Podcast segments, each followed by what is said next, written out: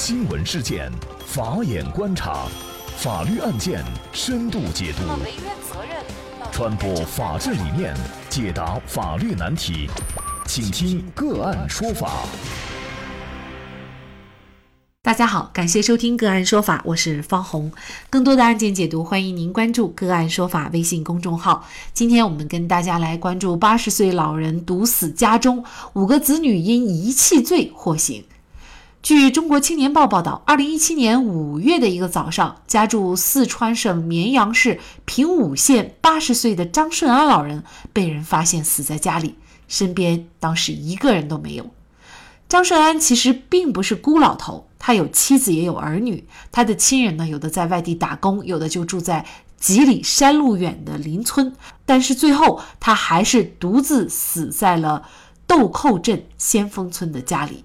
他死后呢，他的儿女因为遗弃罪被送上了被告席。二零一八年九月，四川省平武县人民法院开庭审理了这桩遗弃案，他的四女一子一审分别被判处一到两年的有期徒刑，有的是立即执行，有的是缓刑两年。张顺安的儿女为什么不赡养老人呢？老伴赵秀说，对于孩子被判遗弃罪，他觉得很冤。他细数张顺安对自己和五个子女的打骂，埋怨他暴脾气。在老太太看来啊，他和五个子女都是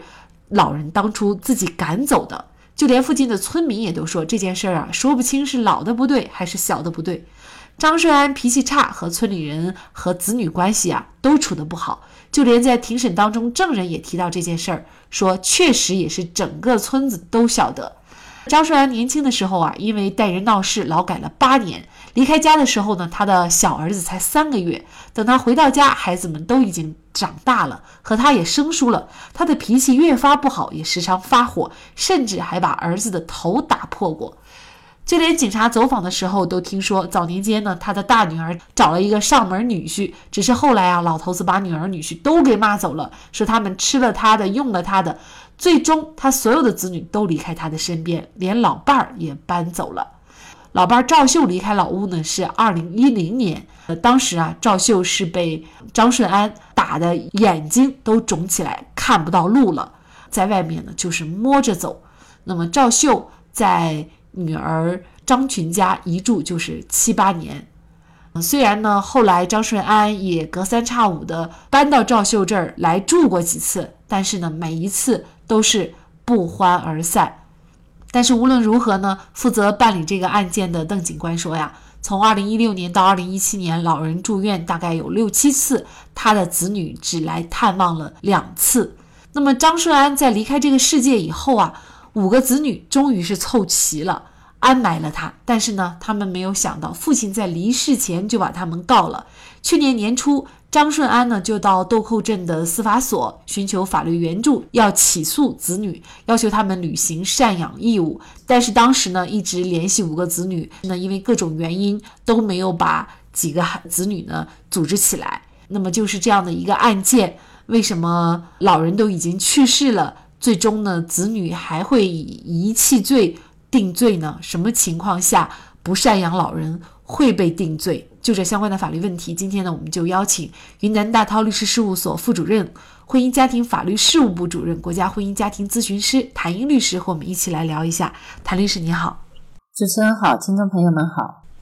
感谢谭律师。应该说，儿女不赡养老人的情况啊，在现实生活当中也时有发生。但是呢，因为不赡养老人被判处遗弃罪的这种情况，我们听说的还不多。那么，什么样的行为会构成遗弃罪呢？呃，所谓的遗弃罪呢，就是指负负有抚养义务的人，对年老、年幼、患病或者其他没有独立生活能力的人，拒绝抚养情节恶劣的行为，这个就是法律针对这个遗弃罪的一个概念。那么，为什么讲不赡养老人的比较多，但是被判处遗弃罪的却很少？那么，因为呃，法律规定的遗弃罪必须是情节。达到一定的恶劣程度才构成犯罪。现实生活中呢，一般就是说不赡养老人呐，或者就是对子女这些呃进行呃虐待啊这些，那么他一般构成的可能就是我们讲他有遗弃的行为，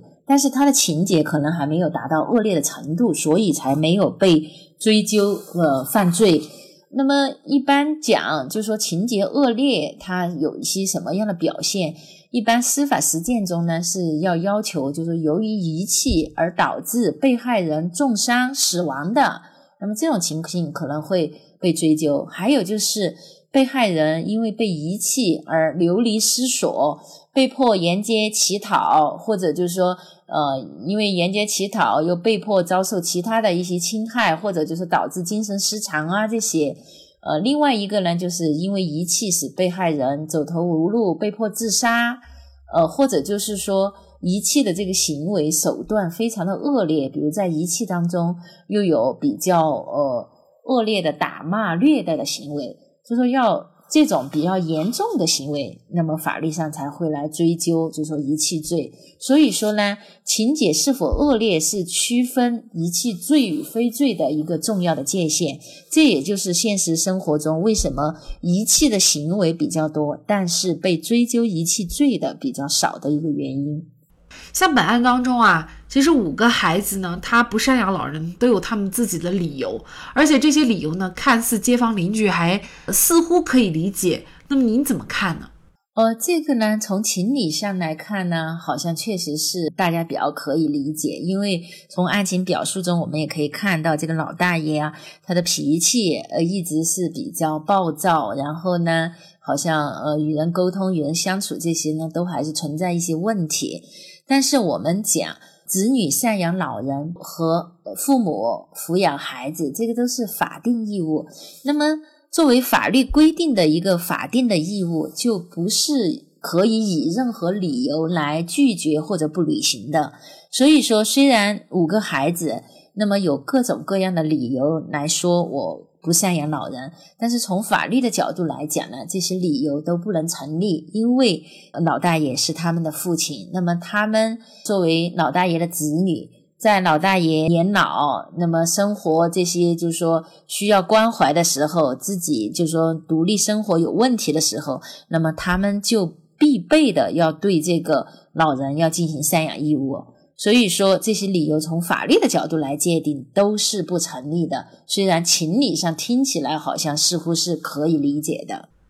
那这个案件当中也提到了，就是老人去世了以后，子女才知道了自己被告了。这个跟最后子女被定为遗弃罪有关系吗？等到老人去世了，你再去追究，那么老人肯定自己本身不能追究，谁来追究呢？如果老人在世的时候啊，对子女情节恶劣的老人自己是可以来追究的。那么遗弃罪呢？它实际上从法律上来讲，它是国家公诉案件，它并不是自诉案件。那么只有在有权机关那么没有进行处理的情况下，那么你受害人自己也是可以向法院提起刑事自诉的。所以，嗯，很多人心目中以为就说这个遗弃罪是自诉案件，但实际上它是一个公诉案件。所以在本案当中，当老人去世了之后，因为这几个子女的遗弃行为呢，导致老人最终呃死亡，而且死亡几天之后才被发现。那么这个呢，应该说是情节比较恶劣了。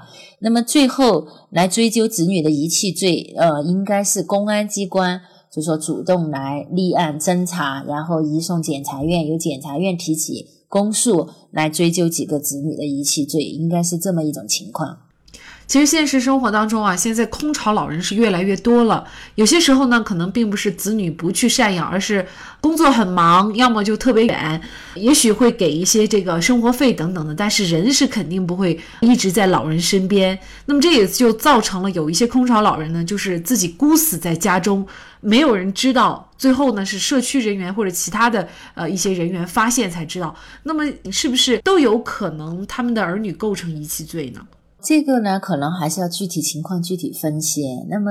因为遗弃罪的那个法律定义就是说，他行为人具有法律的一个抚养义务，而且他能够抚养，但是却拒绝抚养，就是说他主观上他是一个拒绝的一个态度。那么这种情况呢，才能构成犯罪。呃，像您刚才讲的，有些他是因为客观的原因，比如说在外地或者什么不能经常的来探望，但是实际上他并不是拒绝对父母进行抚养，他可能经济上对父母还是有帮扶，那么无非是因为客观的原因离得远，可能不能随时的来探望父母。导致有些老人可能就孤死家中，那么这种情况不能一概而论都构成遗弃罪。首先，我们判定就是说，一个是刚才讲的情节是否恶劣恶劣，第二个就是说他有没有这种遗弃的行为，主观上是能赡养而不去赡养，还是他自己也主观上愿意尽赡养义务，只是因为一些客观的条件最后没有履行好，就是我们讲是一种过失还是一种故意。呃，可能要具体情况具体来分析，就不见得所有的人死亡了、孤死家中了，他都构成遗弃罪。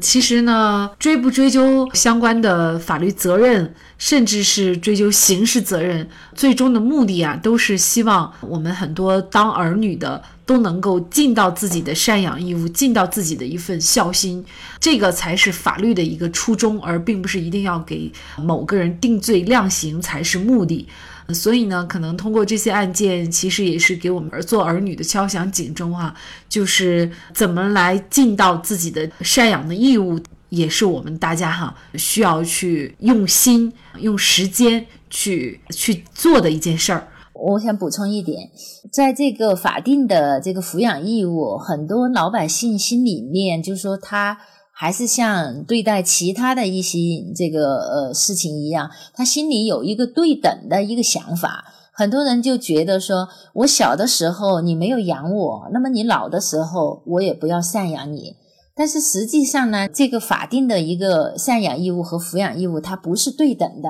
就我们讲，这个是一个付出，你不不求回报的一个付出。父母对子女是这样，那么子女对父母是这样。那他不以说一定是小的时候父母要抚养了你，你才对父母有赡养义务，它不是一个对等的概念。但是就是说，现实生活中很多老百姓就有这么一个观念，呃，经常就是以此来拒绝赡养呃老人。那我觉得呢，首先要有一个意识，这个血缘关系它是血浓于水。可能在年幼的时候，有些父母确实是做的不好，没有尽到相应的抚养义务。但是父母年迈的时候，他毕竟是生自己的父母，给了自己生命。我觉得，就每个人还是要尽到自己的孝道，百善孝为先嘛。